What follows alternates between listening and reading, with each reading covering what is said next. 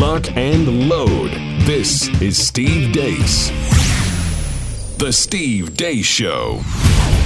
And greetings. Happy Wednesday. Welcome to the Steve Deace Show, live and on demand here on Blaze TV, radio, and podcast. Steve Deace here with Aaron McIntyre, Todd Erzen, and welcome aboard to all of you. Let us know what you think about what we think via the stevedeace.com inbox. You can email the show, steve at stevedeace.com. That's D E A C E. Like us on Facebook. Follow us on Twitter at Steve Deace Show. And if you're looking for those free speech alternatives to those two platforms, look for Steve Deace on Gab on MeWe and follow at Steve Deace on Parler. You can also look for clips of the show that you can watch for free and then hopefully share with a lot of everybody you know to help us get the word out when you go to youtube.com slash Steve Deace and uh, rumble.com slash Steve Deace Show.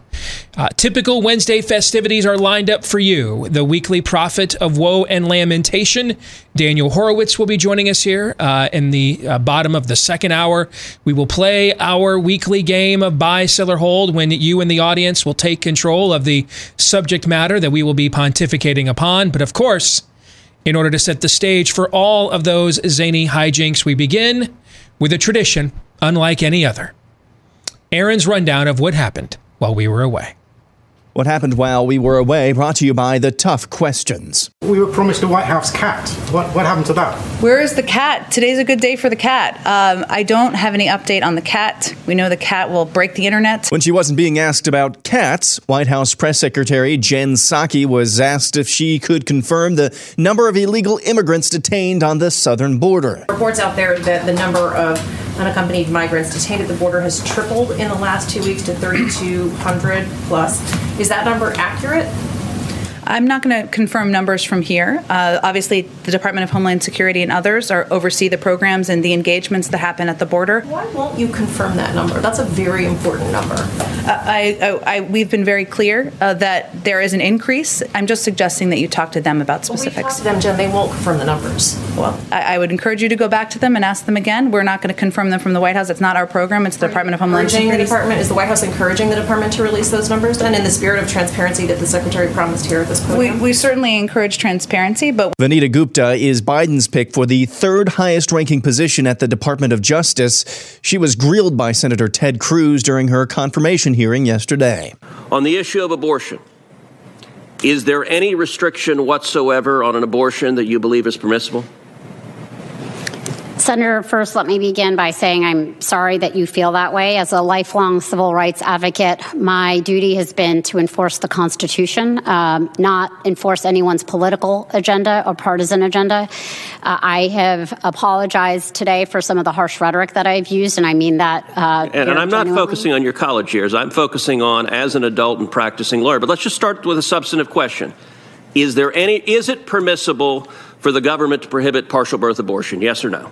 Senator, my duty, if confirmed, will be to federal laws and the Constitution. Roe versus Wade is established precedent uh, and has been reaffirmed numerous times by the courts.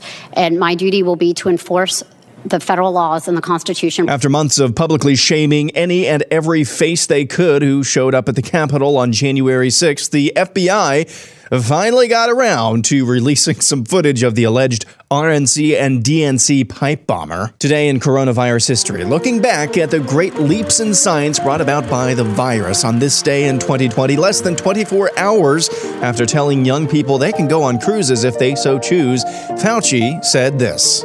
We would like the country to realize that as a nation, we can't be doing the kinds of things we were doing a few months ago. That it doesn't matter if you're in state that has no cases or one case. In addition, on this day in 2020, Google followed in Facebook's footsteps and banned advertisements for face masks, citing misinformation about the coronavirus. Speaking of face masks, and in present day, in Mississippi, third grader Lydia Booth recently donned her favorite mask to school, emblazoned with the words, Jesus loves me on it. School officials quickly forced her to remove her mask and threatened her with suspension if she wore it again. According to Alliance Defending Freedom, other students in Lydia's school donned masks with messages like Black Lives Matter and such. The ADF has filed a federal lawsuit on Lydia's behalf. Back to Dr. Anthony Fauci, who was asked by CNN why vaccinated Americans shouldn't be so quick to travel. And then when you don't have the data and you don't have the actual evidence, then you've got to make a judgment call. And I think that's what you're going to be seeing in the next weeks. You're going to see little by little more and more guidelines getting people to be more and more flexible. Speaking of traveling, independent journalist Jordan Schachtel reports that one of the chief Twitter panic porn stars, Eric Feigl Ding, who is not a doctor and was a glorified researcher at Harvard before coming to fame online and legacy media for his COVID panic, has moved his wife and son to Austria so his son could go to school. His wife is of Austrian descent, hence the apparent randomness of the move. In Los Angeles, messages on a private LA Teachers Union Facebook page leaked recently, one of which says, quote, friendly reminder, if you're planning any trips for spring break, Please keep that off of social media. It's hard to argue that it's unsafe for in person instruction if parents and the public see vacation photos and international travel. In other news, just weeks after Huffington Post Canada and Quebec filed for union certification, BuzzFeed, their parent company, announced yesterday they're shutting those branches down and laying off 47 employees. The streaming platform Disney Plus has removed several movies, including Dumbo, Peter Pan, The Aristocats, and Swiss Family Robinson, from children's profiles, saying they're inappropriate for children because of so called negative stereotypes within the films. And finally, at least one person is using their platform to speak out against draconian COVID mitigation lockdowns in the state of Ohio. Father Gabriel Lavery spoke in front of the Ohio legislature yesterday. And the fundamental uh, uh, argument of theirs seems to be that they are the experts, they know what's best for us. And I think what they're overlooking is that this is not just a medical question, it's a question of what we value. In making those judgments, the people of Ohio are the experts because it's our lives. We're not the medical experts, but when it comes to judging the value, we are the experts. It's our lives that are affected. Unfortunately, for the past year, Ohio has been run as if it is a hospital. The difference is that in a hospital, one of the fundamental principles of medical treatment is that patient consent, informed consent to the patient. The patient has an opportunity to accept or refuse treatment and to choose their doctor. Is that because the patient is a medical expert? No, it's because it's their life. The Ohio Department of Health has treated us as if we are in a hospital where there is no patient consent. I pray that we'll put these limits on the emergency powers that I believe have been abused and that we stop running Ohio like a hospital. We stop imagining that the House and Senate are medical boards. We're not here to make medical decisions. We're here to decide what we value. Thank you. And that's what happened while we were away. Amen. And may his house yes. increase. Amen. Absolutely. On the other hand, it's March 10th, 2021. Tomorrow is the one year anniversary of when the country began to shut down. We're six days away from the one year anniversary of 15 days to flatten the curve. Aaron, you have done these montages. We have stayed on the air on this show throughout all of this, right? You bet. Aaron, that is correct. Is that the first member of the clergy that you have seen address his state government that way in the last year? I can't year? think of one off the top of my head, so that answers your question. That answers some other questions too. Aaron's montage brought to you by Home Title Lock. Do not get a crash course in home title theft. Pray it doesn't happen to you because it could ruin you financially. Here's how this crime happens. The legal titles to our homes are kept online where they can be hacked. Cyber thieves know this, so they hack in, forge your signature on what's called a quitclaim deed to make it look like you've sold your home to them so that they can then take out loans against your home and all of that equity until it's gone. And often you won't find out about it until collection calls or worse begin to pour in. You're not going to be protected by your homeowner's insurance or your mortgage lender, but you can be protected by Home Title Lock. And in the unlikely event that you still fall prey to this while under their protection, Home Title Lock pledges to spend up to a quarter of a million dollars out of its own pocket in legal fees to help restore your home's title rightfully to you. So go to HometitleLock.com and register your address to see if you're already a victim. And then while you're there, use the code RADIO to get 30 free days of protection for your most important asset, your home. 30 free days with the code RADIO at HometitleLock.com. After today's show, we will stick around and record the overtime for our Blaze TV subscribers. And I I I want to discuss why does any American care about the British royal family? Why? I, I don't understand it. I don't care. I've never cared because I'm not British. I'm an American. I don't care. So we're going to talk about it. I, I, I, I, is there is there a profile of the person who cares greatly about this? Or maybe there's not. Maybe we're the the outliers here. So we're going to get into that in the overtime today for our Blaze TV subscribers. If you are a Blaze TV subscriber, just be patient. We will record it after the show today, and then it will be uploaded to the website for you at blazetv.com slash deace. But if you're not yet a Blaze TV subscriber and you'd like to become one to get all of the exclusive content we do uh, everywhere, for on all the channels for our Blaze TV subscribers here each day. Go to blazetv.com slash deace, and that's where you can also get a discounted subscription today at blazetv.com slash deace. All right, let's get to what is in Aaron's montage. And uh, this is now, by my count, the third interview that Anthony Fauci has done in the last just couple of weeks where he has faced mild pushback. I mean, really, it's just asking a, a contrarian question, which by our media standards is a full fledged cross examination. Sure. All right. But um, hey, just make some, can you make sense of this for us? This is now at least the third time that we have featured a clip of Anthony Fauci being asked to quantify with specifics his narrative. And he can't. And he can't. This guy has been a malevolent BSer from the beginning. Aaron is reminding you of that. Yesterday's This Day in Coronavirus History. Go have a cruise one year ago yesterday. One year ago today. We can't do the things we were doing a few months ago. Which is it?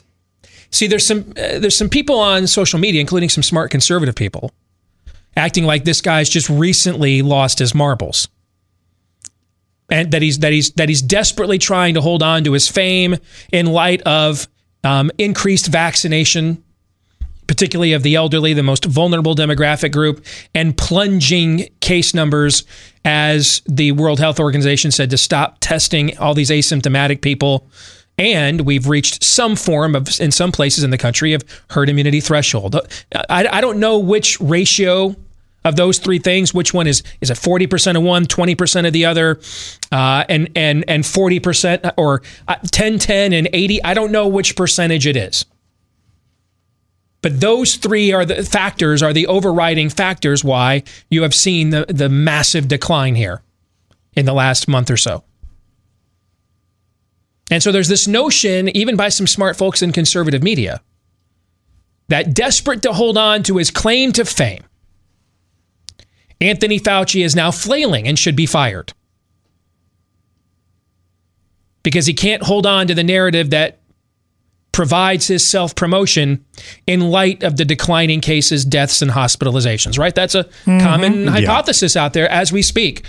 Um, Except as Luke Skywalker once said to Kylo Ren, everything you just said is exactly wrong. It's been this way from the beginning. From day freaking one, it has been this way. In the forthcoming book we have coming out about Anthony Fauci, you will see, we will document it for you. In his own words, all of it sourced and cited, you will see it has been like this actually from the beginning. He's been full of crap from the beginning, from the start. This is not new. This is not some desperate 80 year old bureaucrat trying to hold on to whatever's left of his, spy, his skyrocketing pension as the number one most pay, highest paid employee in the federal government. And this is his la- he won't be on the cover of InStyle magazine this summer if these numbers continue. And he's just getting caught with his pants down flailing while he just essentially BS's his way through this. No. It has been this way from the start. And if you have listened and watched this show in the last year or joined us at any point in the last year, you know this to be the case. We have documented it for you all along. This is not new. With Anthony Fauci, the malevolent BS isn't a, isn't a bug, it's a feature. This has been the shtick all along. It just so happens that our beloved media, and I use that term loosely, realizes that it cannot just lie to you about certain things anymore. I mean, look at that clip of CNN that Aaron played. You can't, on one hand, tell America there's 93 million vaccinations have taken place. 93 million vaccines have been administered. and then turn around and say, but you're all still lepers. Because while all of the Branch Covidian cult watches channels like CNN, not everybody who watches CNN is in the Branch Covidian cult. A lot of them are just people that thought this is really bad. Media told me I, I think Donald Trump's going to kill us all anyway. And I'm voting for Joe Biden to get my normalcy back. In fact, I would guess that's probably a lot of CNN's viewers, as a matter of fact. And on one hand, they're telling me 93 million people have been vaccinated, 123 million vaccines have been distributed. Last week, they told me that by the end of May, we're going to have enough vaccines available for every adult in America, which means it'll be sooner than that if they're telling it's the end of May. And, and now I got to be a leper? I thought I was told to stay home for the vaccine. Now it's here, and I'm, I'm st- to stay home and still be a leper? Hell no. They know they can't defend that narrative. Just like they couldn't defend the school chart last month, they know they can't defend this narrative either. So it's, it's, it's almost like they regret the fact they have to ask these questions, but they know that they do. And look how he just falls apart. He's got nothing. And I want to let you in on a conversation we were having amongst the three of us before the show started.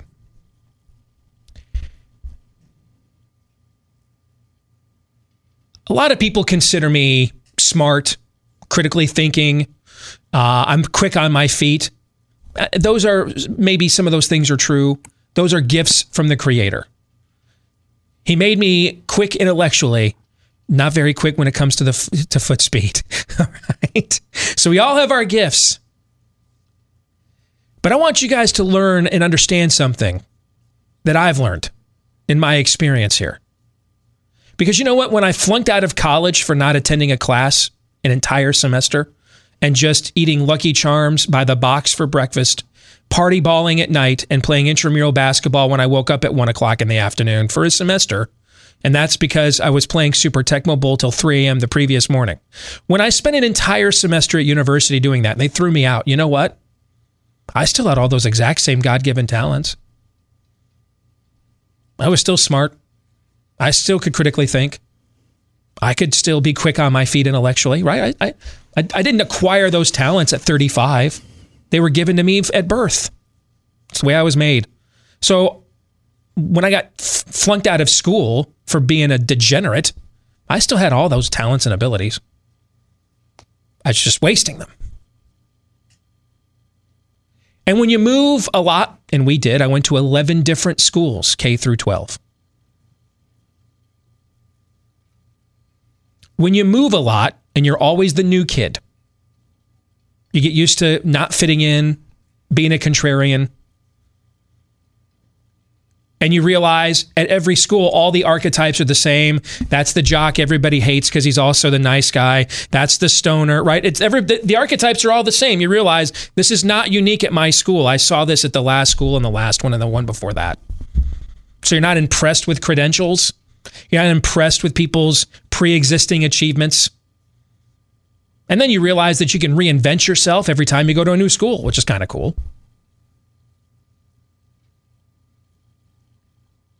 And over the years, I've spent a lot of time. So I never went back and got my degree. I once got interviewed by one of the more powerful power brokers in this business. I won't mention his name because it wouldn't be good for my career to do so. And it was about whether or not I was going to be like one of their next big things. And we're sitting down at a table. And it's odd, of all places, it was at a birthday party for the the popular respected pastor David Jeremiah. Why we had this interview in this room, I don't know, but we did. And he proceeds to grill me about my lack of education. Finally, I just decided I'd had enough of being demeaned by this guy. And I looked at him and said, I went to the same damn school as the guy that's been kicking all your asses for the last 30 years has. Rush Limbaugh, what school he go to? Needless to say, I didn't get that job. Okay. But one thing you learn when you come up from the dirt road, like I did, some of it because it was forced on me, others because I just made bad life decisions, like being a degenerate in college instead of, you know, getting a degree, excelling. But when you come up through the dirt road, here's a thing that you learn. And I think any, I don't know who in this audience needs to hear what I'm about to say, but please absorb it, internalize it, own it. Because we're going into an era, the tyranny of the expert. Anthony Fauci knows more facts and information about epidemiology and infectious diseases than I do. He is not smarter than I am, and he is not smarter than most of you. Knowing facts and information doesn't make anybody smarter than you. I once studied the Bible just so I could beat my mother in law in Bible's categories. True story. And I did, man. I whooped her rear end. Funny thing was, though, I didn't absorb any of that information, and if I had died the next day, would have woken up in hell full of facts and information, but damned nevertheless. These people are not smarter than you. What that priest said is so important. The analogy that he drew of when you go to a hospital, your own life is on the line. They don't force treatments upon you. Informed consent is the bedrock of all of this. Where would the idea of informed consent in a hospital come from? Why? From our very Declaration of Independence, government by the consent of the governed. That principle filtered down into every aspect of our lives. These people may know more words, they may know more stuff, but they're not smarter than you, I promise you. I've debated a ton of them. I've been on their shows, I've been in their forums and I've whooped their ass. Not because I'm smarter than them, but because they're full of you know what.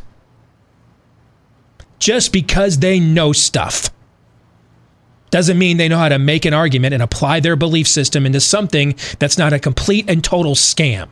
Anthony Fauci's been a scam from day one. His arguments haven't added up from day one.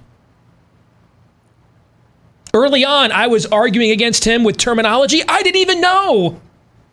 But I didn't need to know it. Why? Because I knew that the premise of his argument and the conclusion weren't congruent. They didn't add up. And so, you know what that's called? Well, in argumentation, we call it a fallacy. In normal, common sense places where y'all come from, that's called some straight up bull bleep, if you know what I'm saying. That's what it is. And that's what he's been doing the entire time. We can argue about whatever the motivation is for his malevolent BS.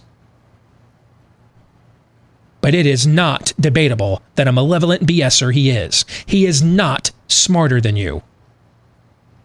Your surgeons, your doctors, they're not smarter than you. They know more about this field and discipline than you do. But they don't know more about your life than you do. That priest not only nailed it, he stuck the landing. And it's a shame that it's taken a freaking year for somebody with a divine calling to walk into a room, open up the book, and say, Thus speaketh the Lord God of hosts. Y'all are wrong.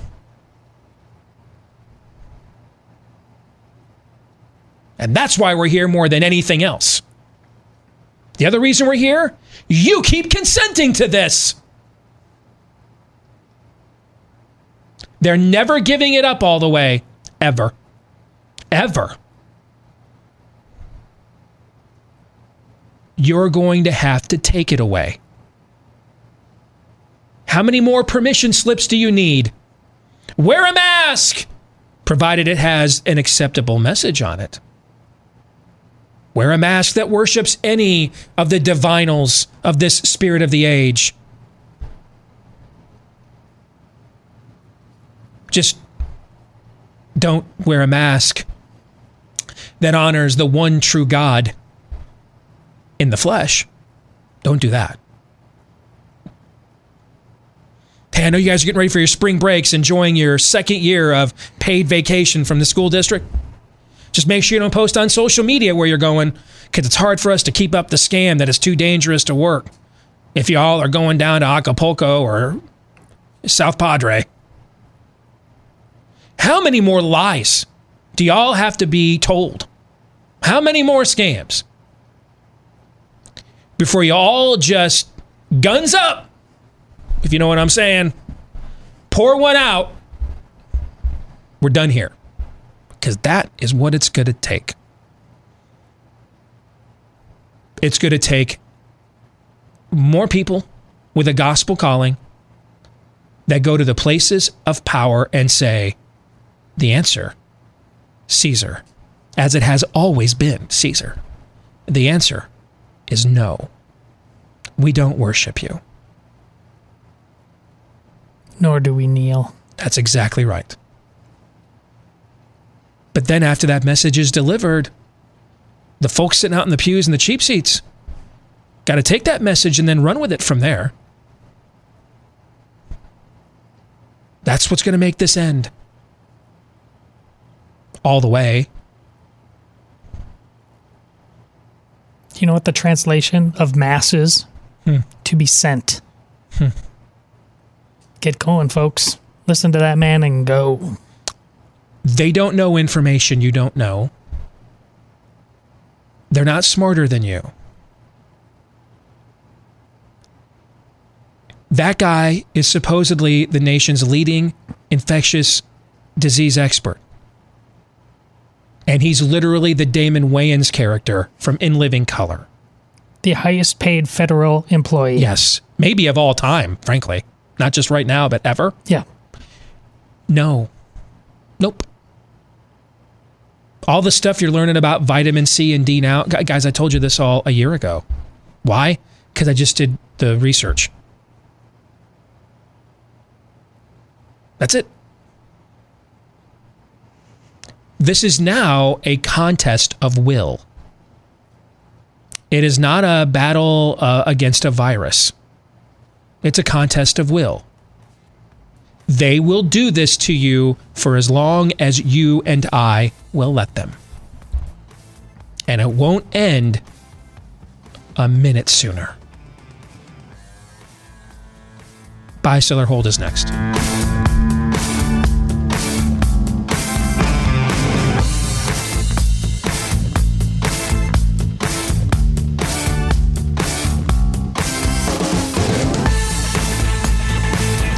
You know, there's a million reasons to be stressed out these days. How about we eliminate a couple?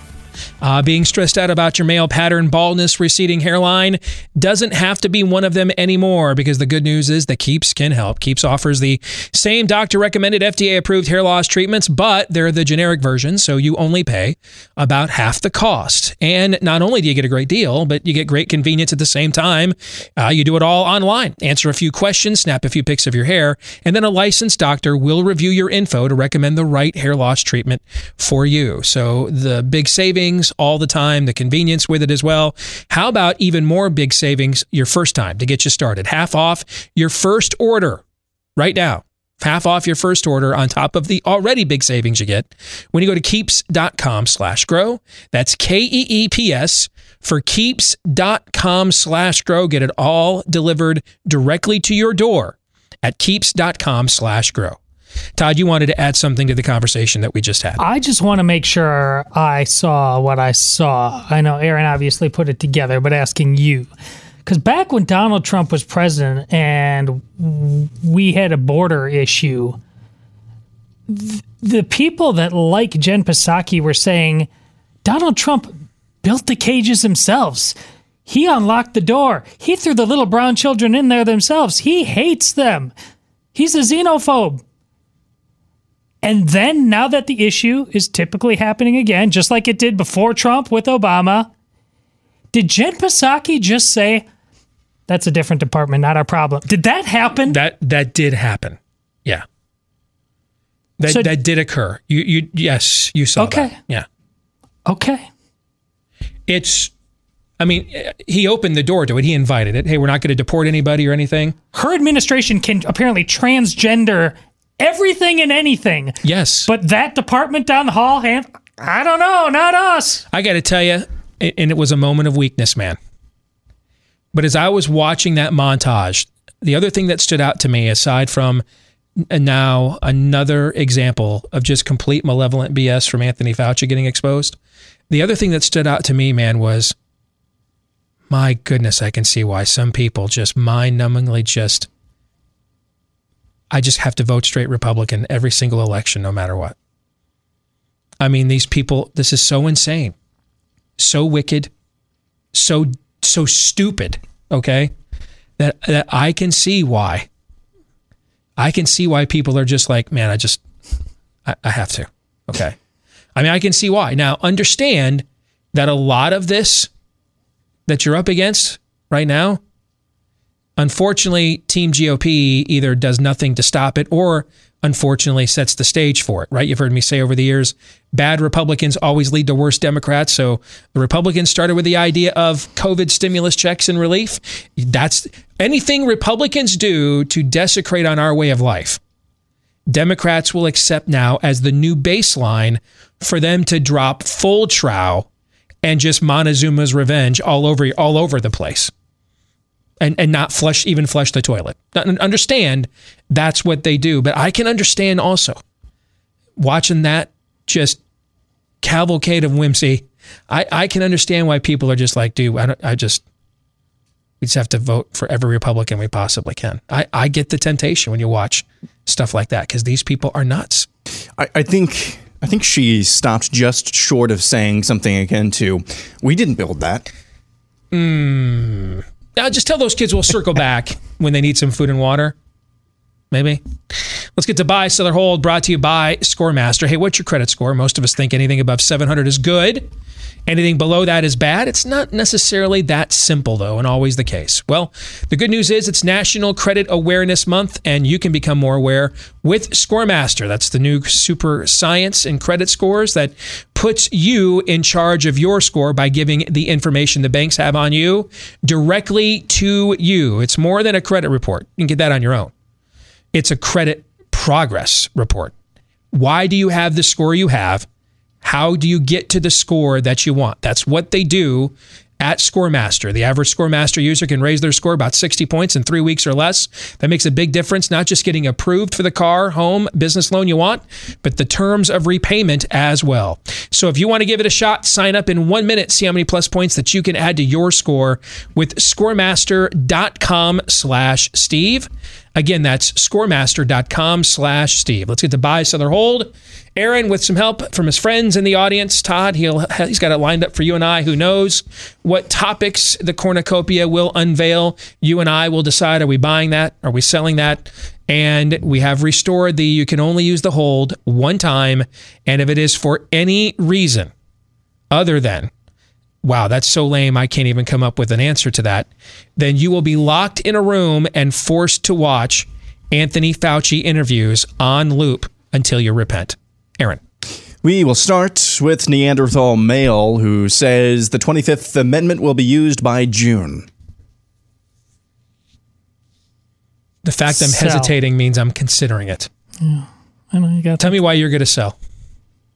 sell. Um, well, because this is not new. I, it was going on the whole time, and people endorsed it. So I, the level of bad it's going to have to get before they give up the ghost on this thing, or the amount of trouble it's going to get them into, they're going to just play this out. It's not new to us. It's not new to audiences like you. But again, I, I think there's a lot of people that this is new to. And it's growing worse. It's increasingly embarrassing. And let's just set the politics of it aside for a second, okay? This is a human being named Joseph R. Biden, made in God's image. He has family, offspring, grandkids, right? He's not well. And he's getting worse. And and this is the kind of job that first of all, I would guess it's it's it's virtually impossible to limit your schedule, number 1, but they're probably doing everything that they can. And still we're seeing this. I'm already on the record. I don't believe he survives the first year. They have concocted a COVID relief package that less than 10% of it's going to go to the average American. And that's the average American that's actually going to get the money, by the way. A lot of their suburban voters are not. Gas is skyrocketing. There has never been a recession in recent American history, with one exception. That's last year with COVID, the COVID recession. The COVID recession is the only recession in modern American history that was not preceded by a massive spike in gas prices. And if you're looking for something for a reboot, something that placates your base that's upset right now that you're dropping bombs on Syria and not paying them, hey, look, guys, here's the first black woman president. I, I'm going to buy because I don't think he's making it through the year anyway. So I don't think June's that far off. So I'm I'm going to buy because it's a value bet. It might not be the prediction I would make, but I'm getting good value on that bet, and I think it's there's at least a decent chance it pays off at what we're seeing right now. I mean, what we're seeing right now, I don't even feel right mocking politically. It's it's a hard watch to what we're seeing right now. Moving on, Andy says the devastating CDC map was actually Director Walensky's passive aggressive way to get her school recommendations adopted after being shamed by the White House. Uh, sell. Uh, it was actually the other way around. That map was her comeuppance for getting ahead of the White House, going on Rachel Maddow's program at MSNBC, which is the number one watched program in all of left media, network or cable, going on that show and proclaiming that it was safe to open the schools. Remember that? Yeah. Um, that map was her comeuppance. I mean that that's the scarlet letter that she had to wear. That was the penance she had to pay. Is she had to then produce that map to run cover for the teacher unions in the White House for getting out ahead of them and take the hit, put her credibility on the line for it. I think it's the other way around. So I'm going to sell. Yeah, remember, she she was feeling pretty good of it herself. She tried actual science Yeah, she- in the first few weeks. I've risen- and, look, and, and, and learned a lesson from And then it. Yeah. and then she became that stupid little boy from a couple weeks ago who didn't have his mask on when the camera went on. When the guys go, "Oh, I'm sorry, I'm sorry." That's who these people are, and it speaks to exactly what Steve said in the first half hour of the show.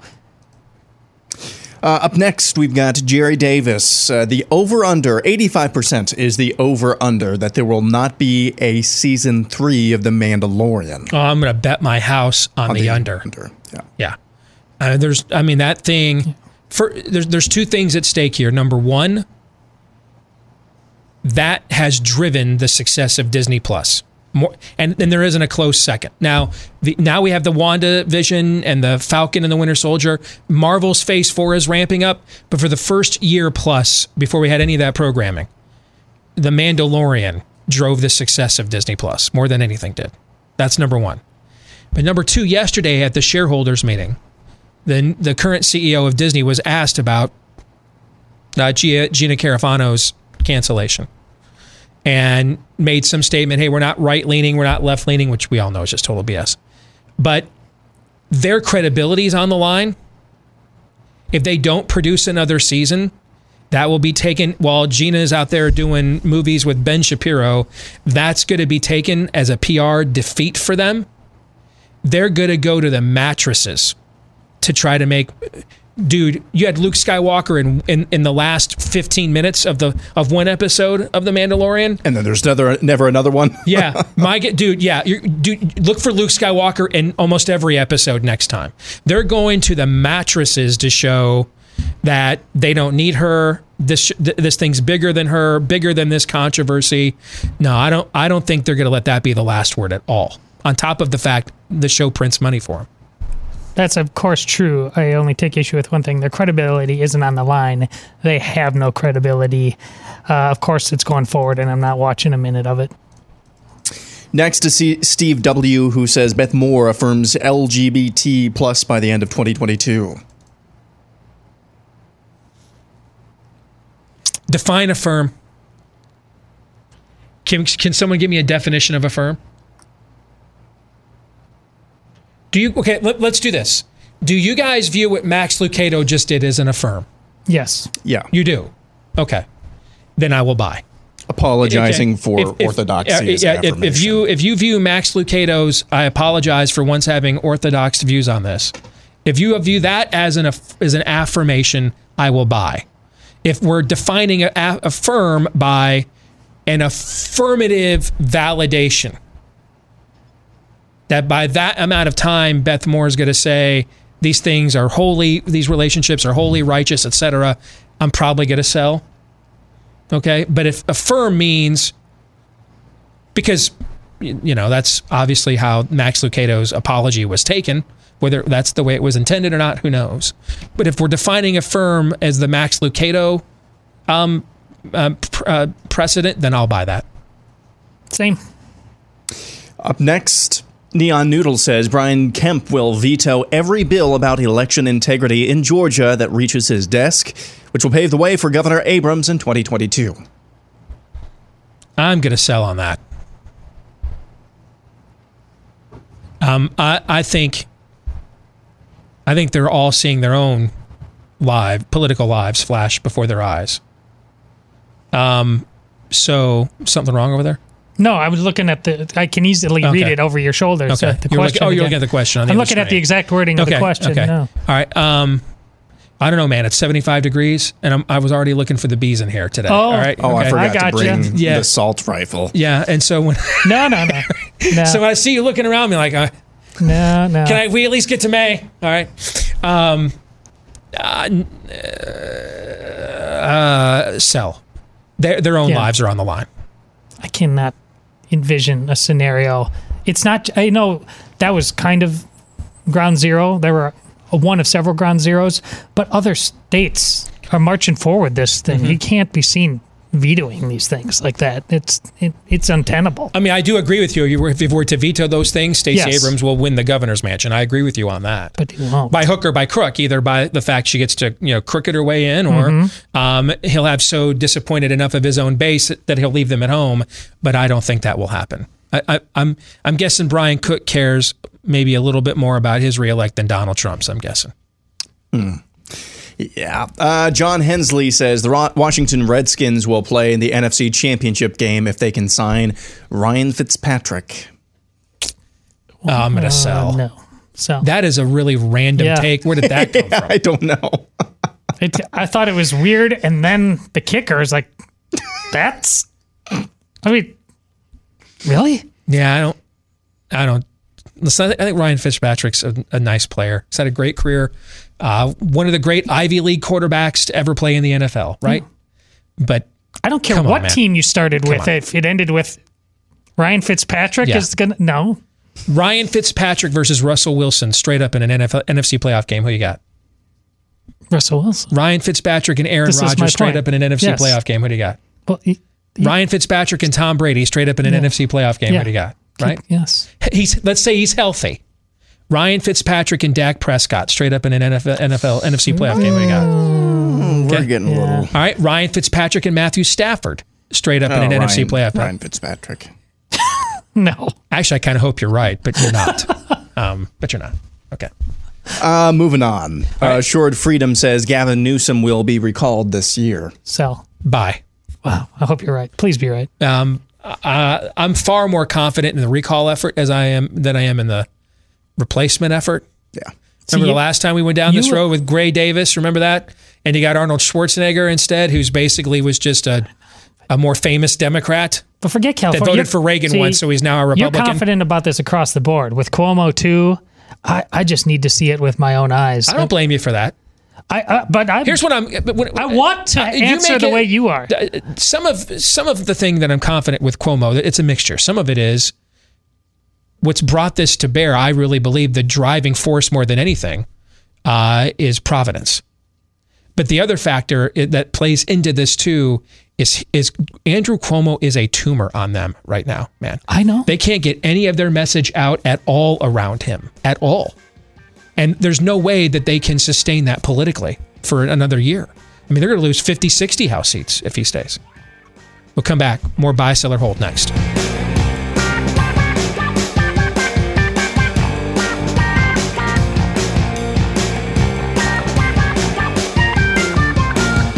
We're back with hour two, live and on demand here on Blaze TV, radio, and podcast. Steve Deace with Todd Erzen, Aaron McIntyre, and all of you.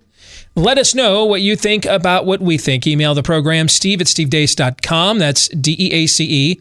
Like us on Facebook. Follow us on Twitter at Steve Deace Show. And if you prefer the free speech alternatives to those two platforms, look for Steve Deace on MeWe, Gab, and follow at Steve Deace on Parler.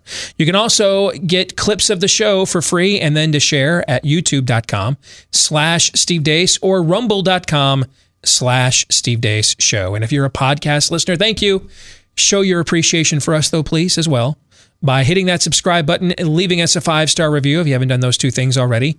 Whichever podcast platform you prefer, but especially iTunes, uh, those two things, uh, which will take just a little bit of your time, but they definitely help the show to grow. And we appreciate all of you that have taken the time to do those two things for us already. Part two of Buy, Sell, or Hold brought to you by our friends over at Built Bar. It is the best tasting protein bar you've ever had and the healthiest, most nutritional candy bar you've ever tried because it has the texture of one, the taste of one, so many great flavors, over 20 of them, all covered in real chocolate. It's one of the best products out there. I promise everyone that has tried this on our recommendation comes back and says, Man, I didn't believe it, but you were right. All right. You can try it right now.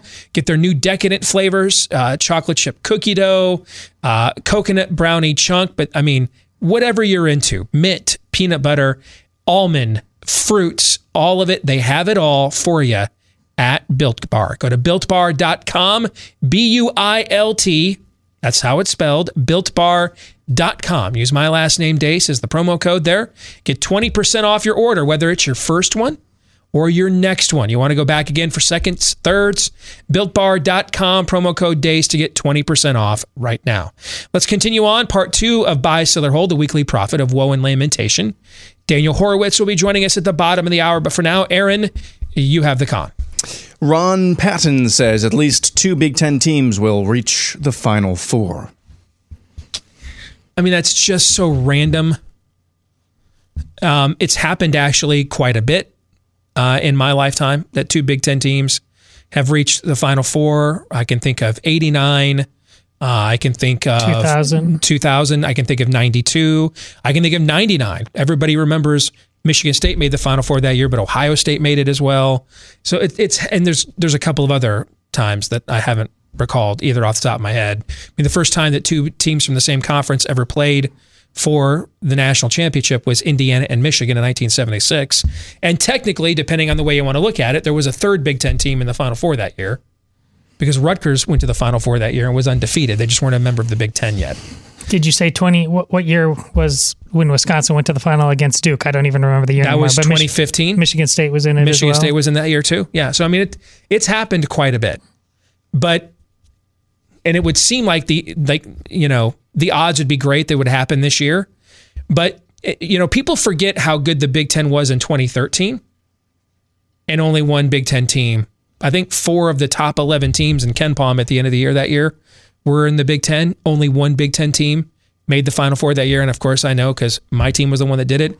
It's it there it, there is guys. I mean, I've it, it, we've gone in at Michigan. We've gone in with teams that blew the doors off the Big Ten for three months and then didn't get out of the first weekend. Then you know we won a national championship one year. We lost at home by to Illinois by 20 on our last game. Bill Frieder got booed off the floor by the by the fans. Then got fired 48 hours later when he took a job at Arizona State. And then we ended up winning the national championship. There, there just is a level of randomness to this. And that's why I'm going to sell, just because the odds would say no, but the analytics would say certainly, yeah. Uh, that's true. But just for fun, I'm going to buy, but I'll see you and raise you. It'll be two Big Ten teams and two Big 12 teams. They are obviously the most superior conferences. Now, of course, because the other majors are down, it's I can it's, see that It's just as likely having two Loyolas this year or something, which would be fun as well. But I'm gonna, I'll pick two from the Big 12 and two from the Big 10. Couple one stat to remember for this week and then I'll have one for you next week. 17 of the last 18 national champions went into the postseason in the top 40 in both offensive and defensive efficiency. Right now there are that that's 16 teams in college basketball. Several of them are from the Big 10. Uh, Michigan, Illinois, um, Purdue and Wisconsin are the four teams that meet that threshold from the Big 10. Iowa and Ohio State are not good enough defensively to meet that threshold. Wisconsin threshold. meets that threshold. They do. They're in the top 40 in both offense and defensive efficiency. Yeah. Uh, moving on to Jacob Hibbard. Uh, Mark Few is the best coach in college basketball. I, I'm gonna sell. I mean, I nice guy. Um, he's done a great job, but he's been to one Final Four, and he plays a one month schedule every year. Okay, it's just not. It's just not the same. I mean, you know, they got a battle from BYU last night. Where would BYU finish in a depending on COVID, somewhere between 17 to 20 game Big Ten season. Where would they finish? Sixth to ninth. Probably. Yeah. I just, I, no. And that that's, but he's a great coach, belongs in the Hall of Fame. But no, what, what he has to face night in and night out, to me, when you're going to play in that kind of a conference, and it's not his fault, that's just the conference they're in, but he also chose to stay there. I mean, he's turned down jobs like at UCLA, Indiana. So he's made the choice to stay there in Spokane. I was just in that part of the country a couple years ago. It's a beautiful country. I can see why. He's a family mm-hmm. man, he's a man of faith. That's a great place to have margin where I don't have to be the Yeah. face of a of a program all year long. And and so some parts of the year I can actually be just a dad named Mark. Mm-hmm. And and props to him for making those decisions man. He might be the finest man coaching in college basketball. That might be true. But in terms of the challenges he faces for for he's then got to make more than one final four. You know what I'm saying? Like you got to be in it like multiple times. Agreed. Uh, and because otherwise, just the schedule he faces, I just don't think justifies that kind of a proclamation. No, it is. I don't think you were downgraded. It's not a bad conference he's in. It's a it is a solid. It's a solid mid-major mid-major conference. Yeah. I mean, teams like St. Mary's have uh, been excellent Sure. through the years. Uh, BYU, obviously. BYU so- has been a, a BYU has been a an up, has been a program. I mean, Jimmer Fredette just a couple yeah. years ago, Danny Ainge, if you want to go way back in the day, right? That's been a program that has, but they've not always been in that conference too. Remember, they were in the old WAC during a lot of those Yeah. years, or the Mountain West too. So Um, but he's also there, it, and it's it's challenging when you can win this easily, relatively speaking, to then be ready for the rigors of a tournament And and then six we- wins in a row. that- so that's where that if he wins this, yeah, even then, Steve is right. You you you need to have multiples. You you absolutely do to be in this conversation. We're, but if if if he pulls this off, it's it's a feat. I think a more interesting conversation that there's more, much more of a deb- debate about. Let's say they they run the table here, because if they they win the next six games, win the national championship, they're undefeated. Nobody's done that since Indiana in 1976. Um, a lot of us think Kentucky was either the best team that we ever saw in 2015, or at least the best team since the UNLV team in 1991 that Duke upset in the semifinals. Then your team upset that Kentucky team Yeah. in the semifinals. If they end up running the table, if you look at who they beat in the non-conference, right? I think they faced Kansas in the non-conference, West Virginia in the non-conference, Iowa in the non-conference. Um, they tried to play Baylor in the non-conference. Remember, the game just got canceled Mhm. for COVID. So I mean, their non-conference schedule was ridiculous. And then if you look at who they would have to uh, beat to, to win a national championship, do we? Where do they rank amongst the greatest teams of all time? Because I'm, I will guarantee you, I, I won't even have to look it up just because I've watched a lot of old games late at night when I can't sleep, when everybody's in bed. I've watched a lot of old college basketball games from the 70s and stuff, you know, the last couple of weeks, getting ready for March Madness. So I, I've seen a lot of games from this era and where teams were ranked and stuff. I will guarantee you, sight unseen, they played a better schedule than Indiana did in 1976 in terms of the amount of teams that they defeated.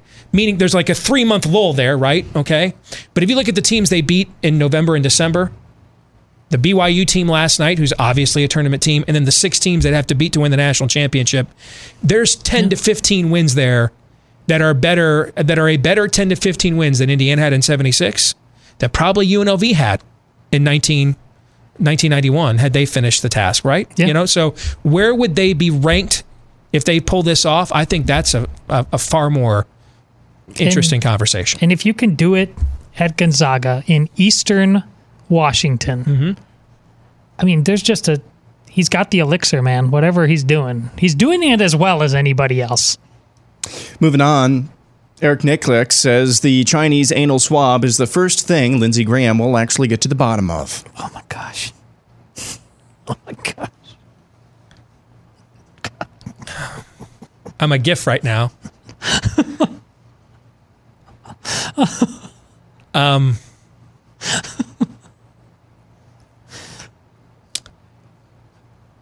hold. I feel wrong no matter how I answer this one. Everyone, I don't, I don't, I won't feel clean. Perfect. So that's a hold from you. I'll, I'll, I'll, I'll uh, Let's just both agree to hold mm, okay, and not hold it against the other. okay, there we go. Okay. All right. Thank you. Chuck Gregory says, due to embrace of woke politics, the NBA, where the All Star game just had a record low, will be surpassed by Major League Baseball as the number two sport in America. I could see that. Um, I'll buy. I could see it. Yeah.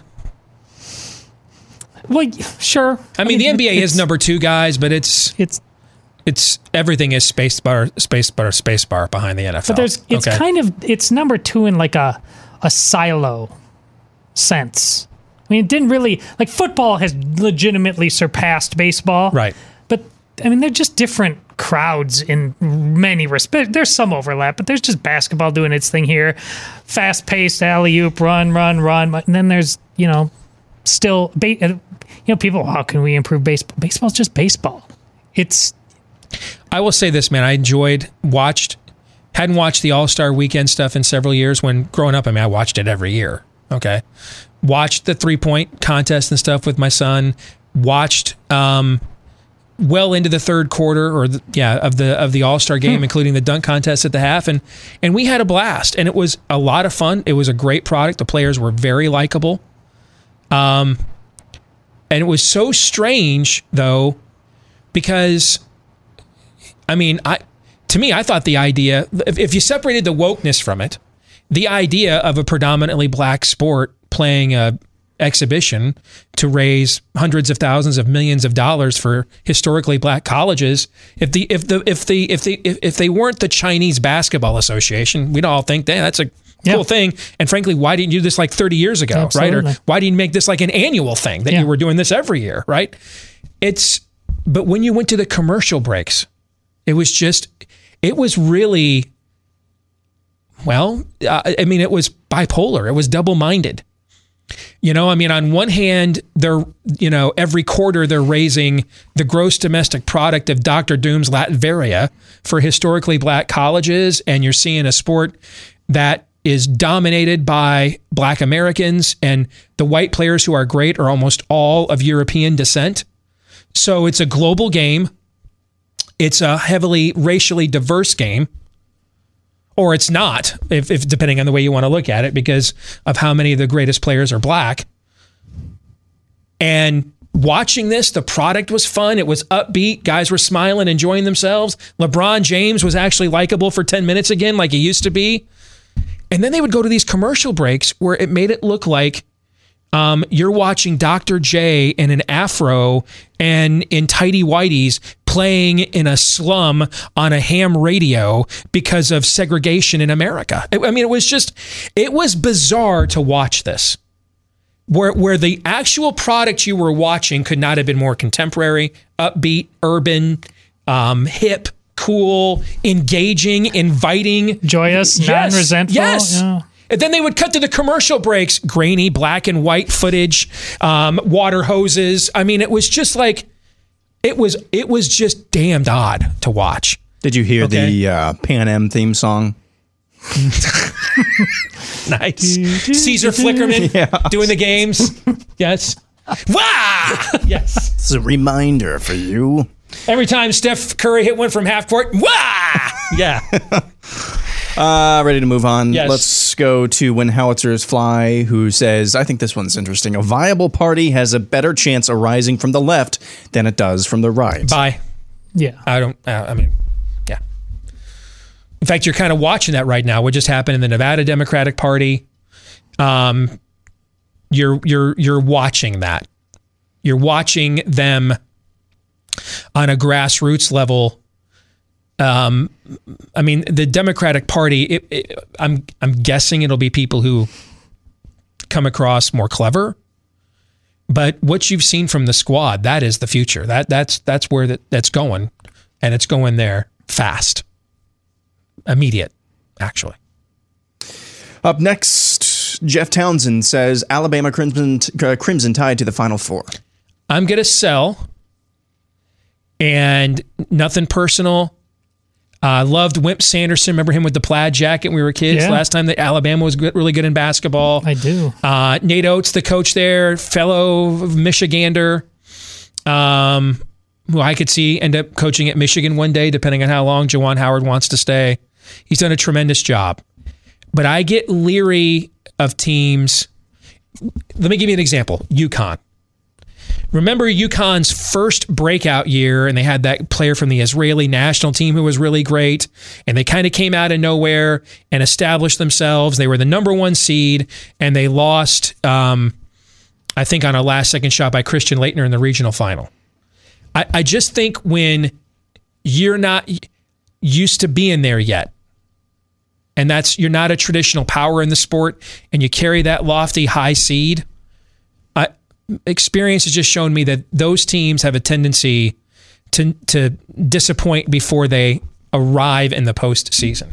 So I, I think you're on your way, and I mean he's he's recruiting, you know, at almost a Kentucky level. So this isn't a flash in the pan, but I think this year, I, I think you guys took two or three big steps all at once, and and I I could see an earlier than expected than expected March exit. you already heard. I call my shot, but I'm I'm a fan of whatever. I like. I always I didn't know. Dude, you gotta like a guy that ju- that just steps to Mike Krzyzewski to his grill and doesn't care, like Nate Oats did the, early in the year when he said, "Hey, Yeah, the only I reason. Krzyzewski doesn't want to play is because he knows his team isn't that good." Yeah, dude, I got mad props Absolutely. for that. Yeah. I also don't like. well, I know it's football country down there. I I haven't understood. I mean, we have also Nolan Richardson, Arkansas, but how did Arkansas? How did the South in general become this void of basketball lately? I don't. Well, it's it. changing actually. It's now. changing, but and the, the reason it's changing is the SEC's brought in a new commissioner and they in, uh, invested heavily. And we've got to get better at Yeah. basketball. And so you've seen Tennessee hire, a, you know, a big time coach in Rick Barnes. Um, you've, you're looking at what Alabama is doing.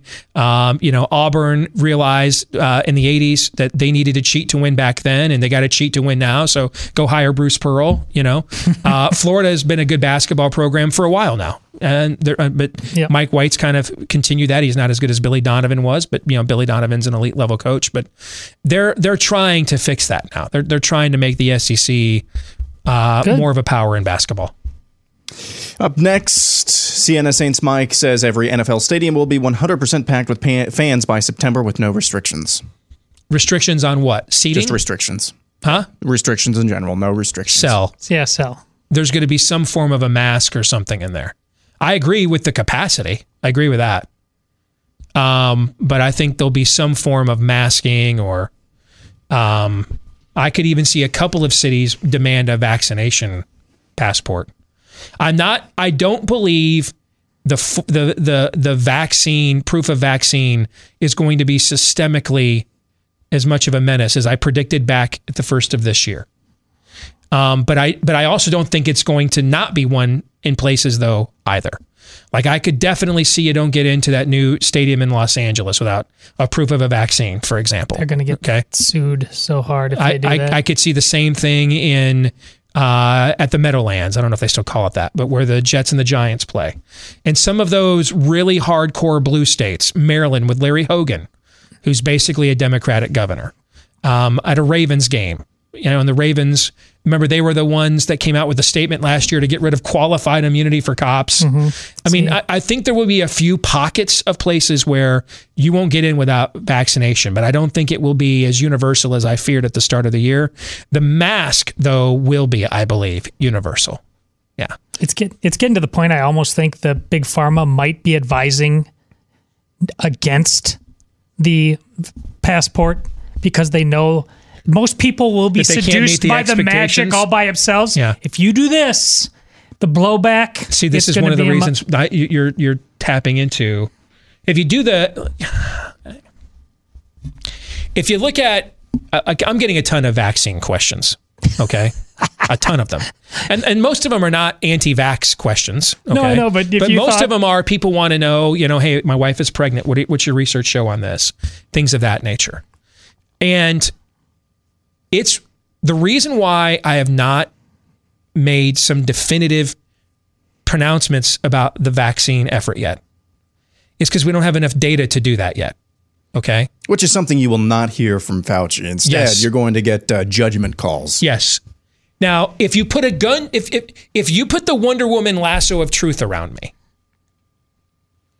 um, uh, well, I'll, I'll give you a conversation I just had with my mom. Okay, so my mom, you know, I'm 46. My mom's 15 years older than me. She's 61. My mom's disabled. You guys know her story. I've talked about it before.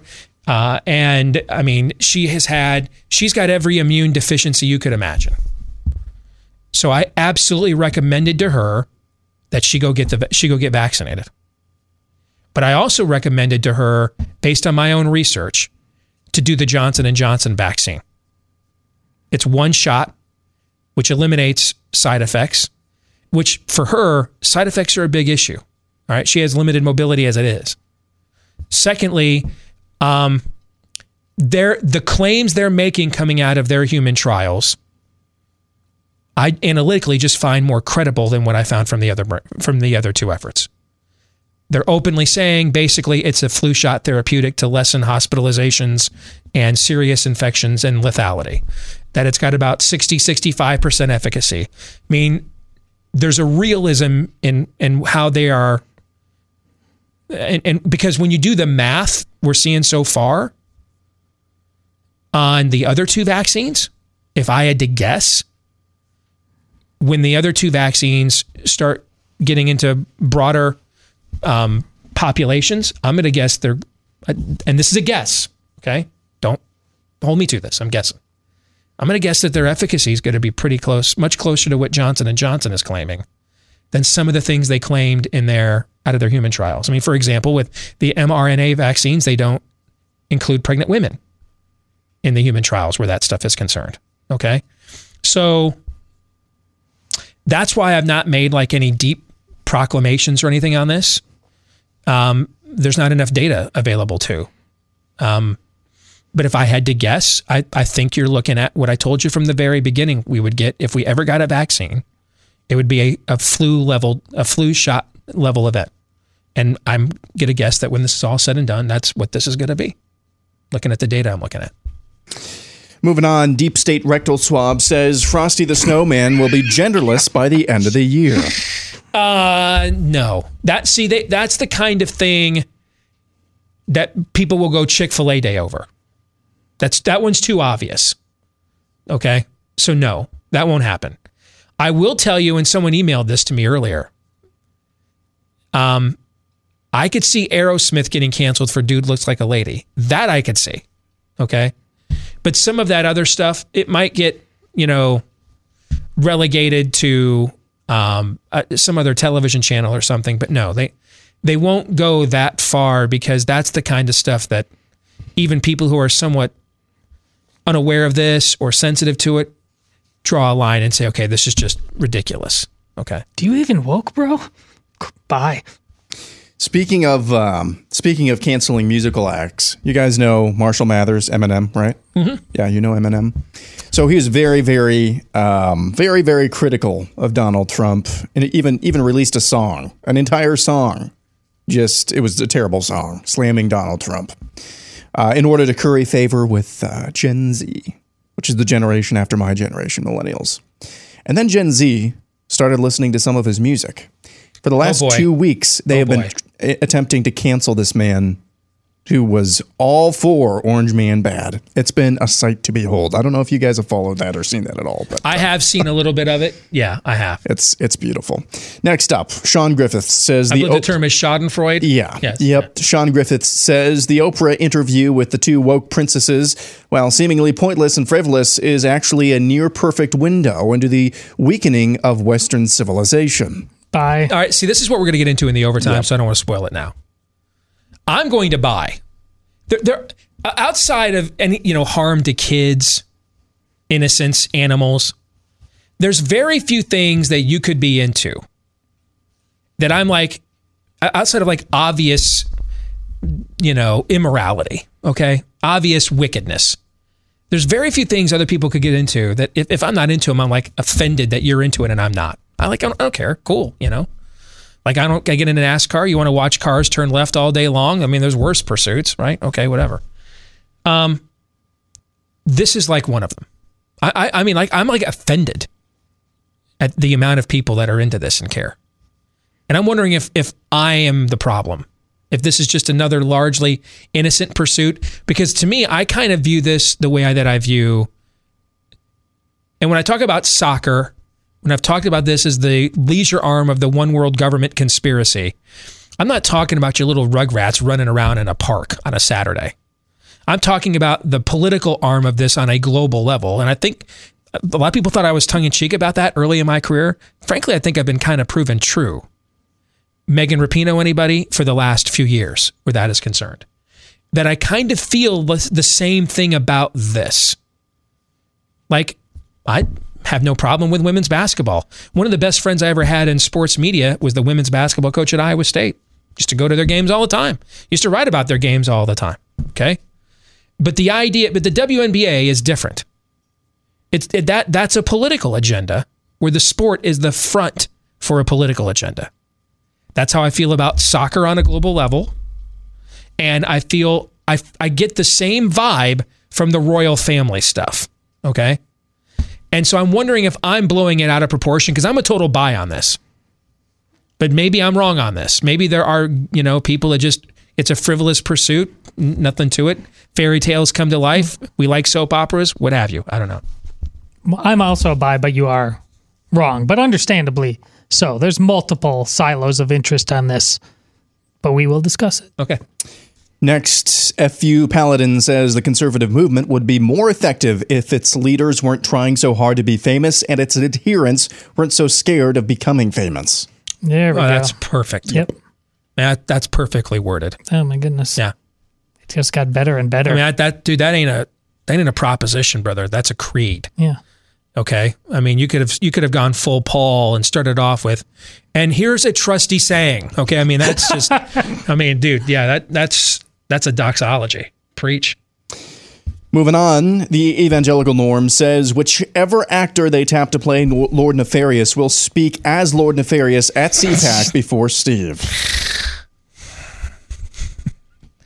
I don't know. Do they know that that that's from my book? See, that's the problem. Okay, that's the problem. It's a it's a derivative of my imagination. It's an extension of me. I'm going to sell. I think this this is one of the possible loopholes of how you could end up at CPAC. CPAC As a So- speaker. as a book speaker. Okay. Private. Yeah. Okay. All right. Yeah. Okay. I mean, I did a book signing for a nefarious plot at CPAC. You know, they put me in a back room somewhere and let me, Yeah. you know, sign books for people there. But Yeah, that's what I'm saying. I mean, Yeah, okay. yeah. they've already done that. But put me on a stage, you know, with the official But branding. they'll, no. but they'll wrap it up in this, and they want they'd want those coattails too. Okay. All right. Yeah. Let's hope the movie's good first. Yeah. Movie's got to be good first. All right. Woe and lamentation coming your way next. The one and only prophet of such himself, Daniel Horowitz, is on his way right after this.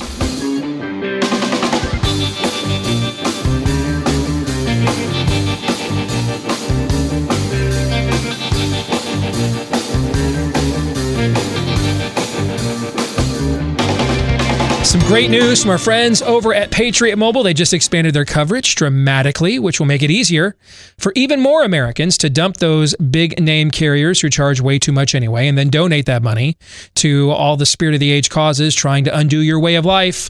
That's why I want to partner with Patriot Mobile. They never send a penny to the spirit of the age. They will never silence you. They're America's only Christian conservative wireless provider. You can switch with confidence because they use the same network as the larger providers, but they just charge less, and switching is easy. Keep your own phone number, bring your own phone, can even buy a new one, start all over if you want. Build your own bundle with multi line discounts, save even more. And speaking of saving even more, veterans, first responders, you get even bigger discounts just as a way of saying thank you for your service. So go to patriotmobile.com slash Steve.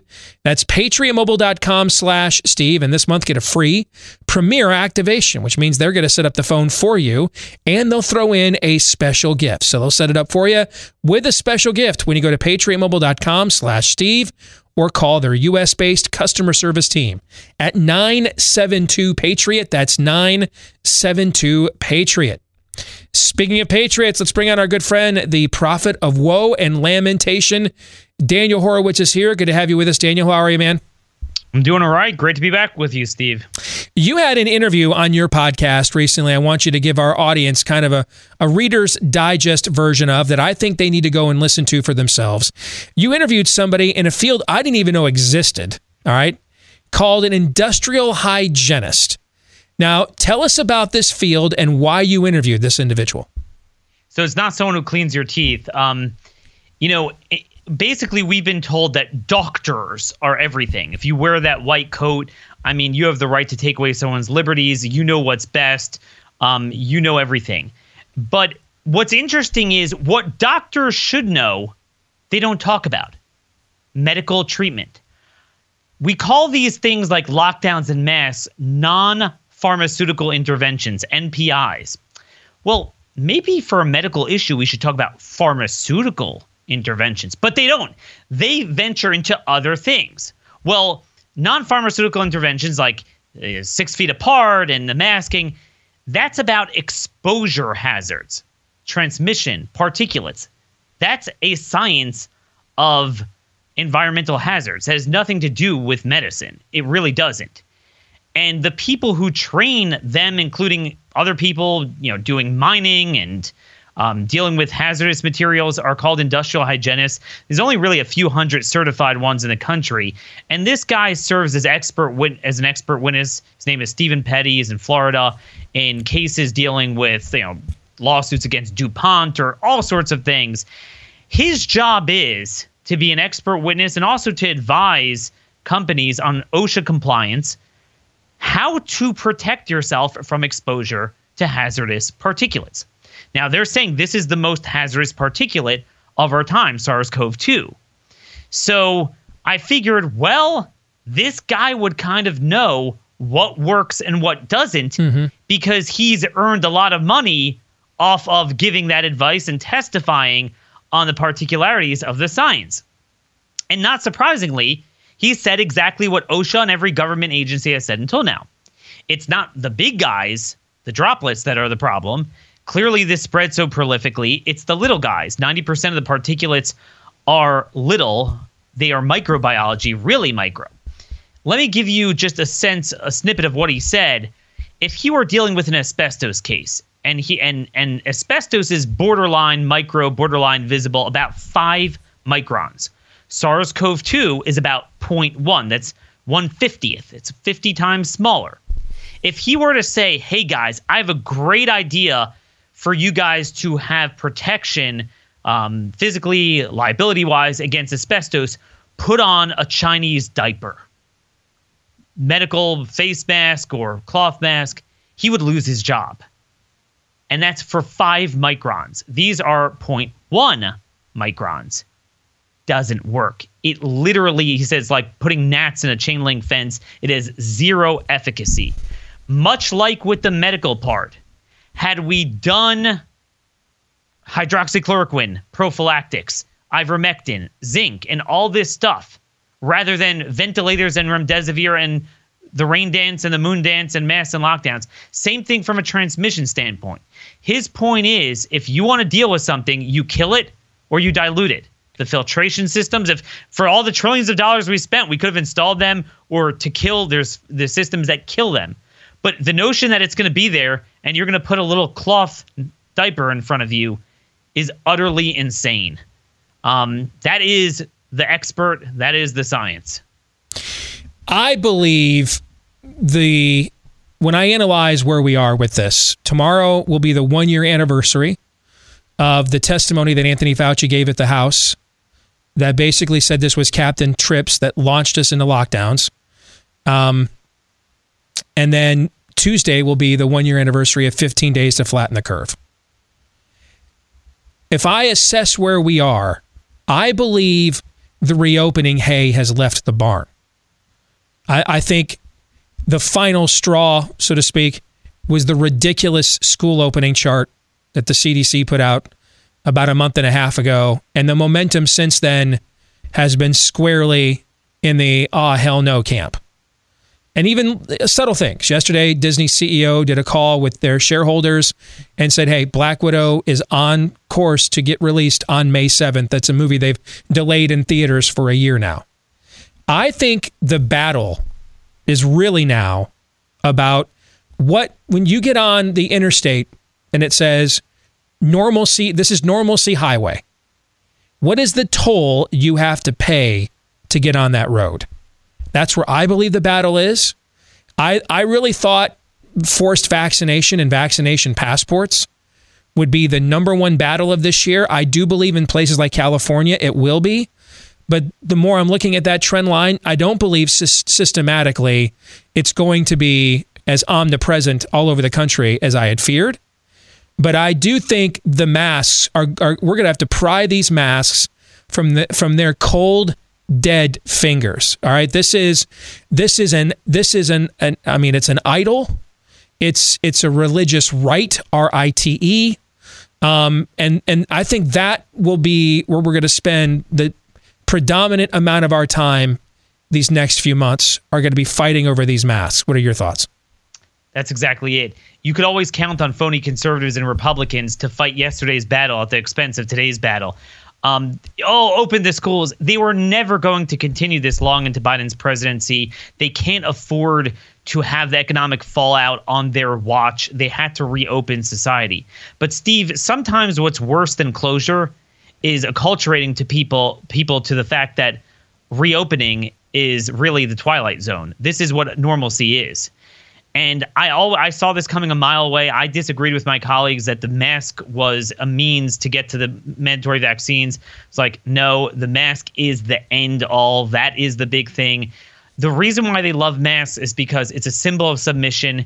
It it controls someone in the most intimate way. It's constantly there it constantly reminds everyone to be fearful of each other and it constantly accentuates and exacerbates all of the worst emotions that they played off of in perpetuity. So it it's a way to brand people who's righteous, who's holy, yeah. who is not. Yes. Who is not. Yeah. And also, it's kind of like what I said on my podcast, like a feeding tube. Once you have the port in there, it's the creation of a port where they could use that as a conduit to put in whatever it is now. You are sub- submissive to government. So now, hey, we have a new variant. We have a new virus. We have a new, th- boom.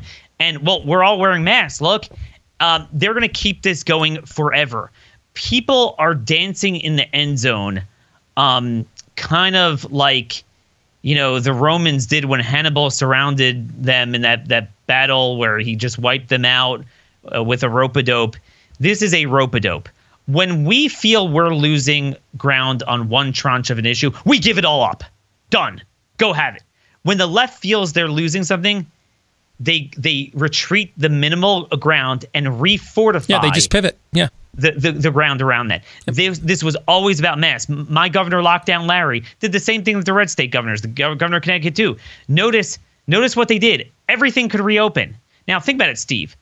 Even if you buy into the emasculation, um, or as you say, the toxic uh, masculinity, the, the degree of efficacy even you would say it has would not be greater than the efficacy of 25% capacity. In other words, 100% capacity with masks, even under their system, is never going to be better than less capacity w- w- without them. Right. But notice that they opt for that because, again, it's not about concern, it's not about science, it's not about the virus. The mask is everything. And to me, it is shocking that we don't have any any any troops on the ground in these red states. They are not getting rid of the mask mandate. Steve, what's the worst mask mandate? masking children for seven hours a day. It's the most draconian, it's the most destructive, it's the most immoral, and it's just the most scientifically indefensible. And yet, that is not the first thing to go. That's the last thing to go. There is almost no state now where a meaningful number of counties do not require it. Texas probably is the most now, but all these other states Mississippi, Wyoming, Arkansas, Oklahoma that you hear about every single county that I know of, they're still requiring it on school children. All right, I got three minutes for you to answer this question. Makes sense. Our audience, I have a theory. I, I brought it up on yesterday's overtime, which means I'm not ready to air it for the Gen Pop yet. So I want to hear yours.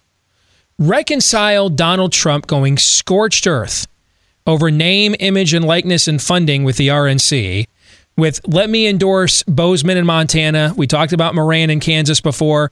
That's now two rhinos that both criticized him for the role in the quote unquote insurrection. He's endorsing them way ahead of when they would even face a primary opponent. So uh, my audience is struggling to reconcile these two things. I don't believe, I'll say this about my theory. I don't believe this is typical Trump randomness. That I do believe this is actually part of a larger plan. But I want to know what your assumption is. How do you reconcile these two things? Steve, I, I really wish to God you're right. Uh, th- th- this is some sort By the way, I didn't say you were going to like the plan. I just said I just think it's part of one. But go ahead. Yes. That this is some sort of hammer that's going to be brought to bear, and he's going to come down and just chuck all these people. But let me tell you, he is going to the reddest states and the most random rhinos, the very people that we have the opportunity to defeat, and preemptively carpet bombing our forces from even mounting a campaign against them. I, I don't get it, and I don't even think you could blame it on Javanka. Um, I think this was emblematic of his presidency where everything he would do would be mutually exclusive. He'd say, I'm for law and order more than anyone in history, but then I'll sign a bigger jailbreak bill than anyone in history. things just don't connect in him. I mean, it has to be the level of Liz Cheney voting for impeachment for him to get it. Um, I I don't know. I I know Lindsey Graham is making calls on behalf of these people. He is trying to get to the bottom of it. Yes. And and somehow I don't know why Trump loves Lindsey Graham either, but Lindsey is involved in some of these endorsements from what I'm hearing. I, I don't I don't get it, but but but Steve, I saw while Mark Meadows was chief of staff, Kevin McCarthy was getting Trump to endorse against Meadows guys. So I don't know. I, I'm drawing a blank. Hmm. You don't think there is any plan here at all? None. You don't think there's any reason he wants complete image and likeness separation from the Republican Party apparatus? Oh, I would imagine he would, but what he's doing doesn't reflect that. I mean, Okay. So, gun to your head, do you believe Donald Trump's going to run for president again? Oh man, Steve, uh, the world's gonna end by then. Um, I don't think so. Okay. No, I don't. Do you know I how think- happy you just made Todd with that prediction, by the way? He's been looking No. forward to this. I think he's gonna enjoy himself so much more out of office, and the more he does that, he's not gonna want to run. All right. Good to see you, my friend, as always. All right. I'll talk Take to you care. later. Take care. I mean, guys, Todd, Todd was literally just sitting here. I mean, just listening to the interview. And when Daniel said, I think the world's going to end by a dude sits up in his chair, beaming smile on his face. Was- am I making this up? Did that just happen?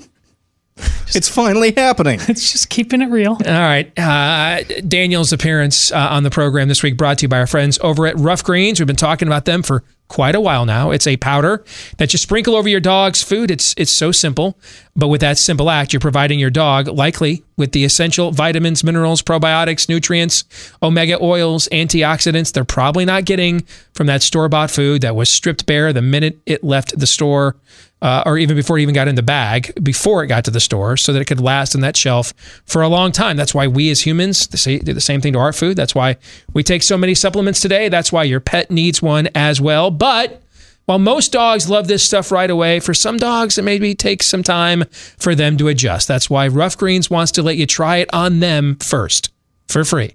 All you've got to do, pay for the shipping. That's it. Otherwise, they give you that 14 day jumpstart bag we've been telling you about for so long now. They're going to give it to you for free. You just pay for the shipping just to see if you don't see a difference in your dog when you go to ruffgreens.com, R U F F for ruffgreens.com, or give them a call at 833 Ruff Dog. That's 833 Ruff Dog or ruffgreens.com. All right, thoughts on the conversation with Daniel? About those masks and what you both agreed upon what they were the control. Jordan Schachtel has said about dr fauci remember this was the greatest year of his life. Yes. and for all the mask karens out there and all their you know lamentation and fear and and I, whatever it is but it also applies to them. They felt more alive even in their fear than at any point in their lives. And that's also why it's going to have a hard time going away. They love the mask they are the ma- this is a jim carrey movie the mask too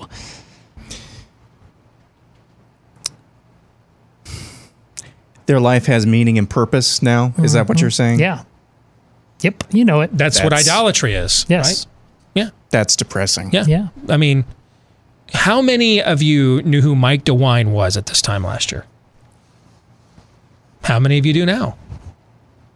So, I mean, that I don't believe it's just simple branding as I said at the top of the show. Hey, I like the attention. No. It's it's the drive, the mission, the purpose. That's what idolatry does to us. It's it's what we use to fill the God-shaped void in our heart, what we put in that place or in that space instead. And for too many people in power, that's what this symbolizes. I'm doing something more now than marking time widgets. I'm saving lives. I'm the hero of the story. I'm the righteous warrior here. And the mask is my sword my idol. That'll do it for today's program. Back again tomorrow, noon to 2 Eastern, right after Glenn Beck. Until then, John 317.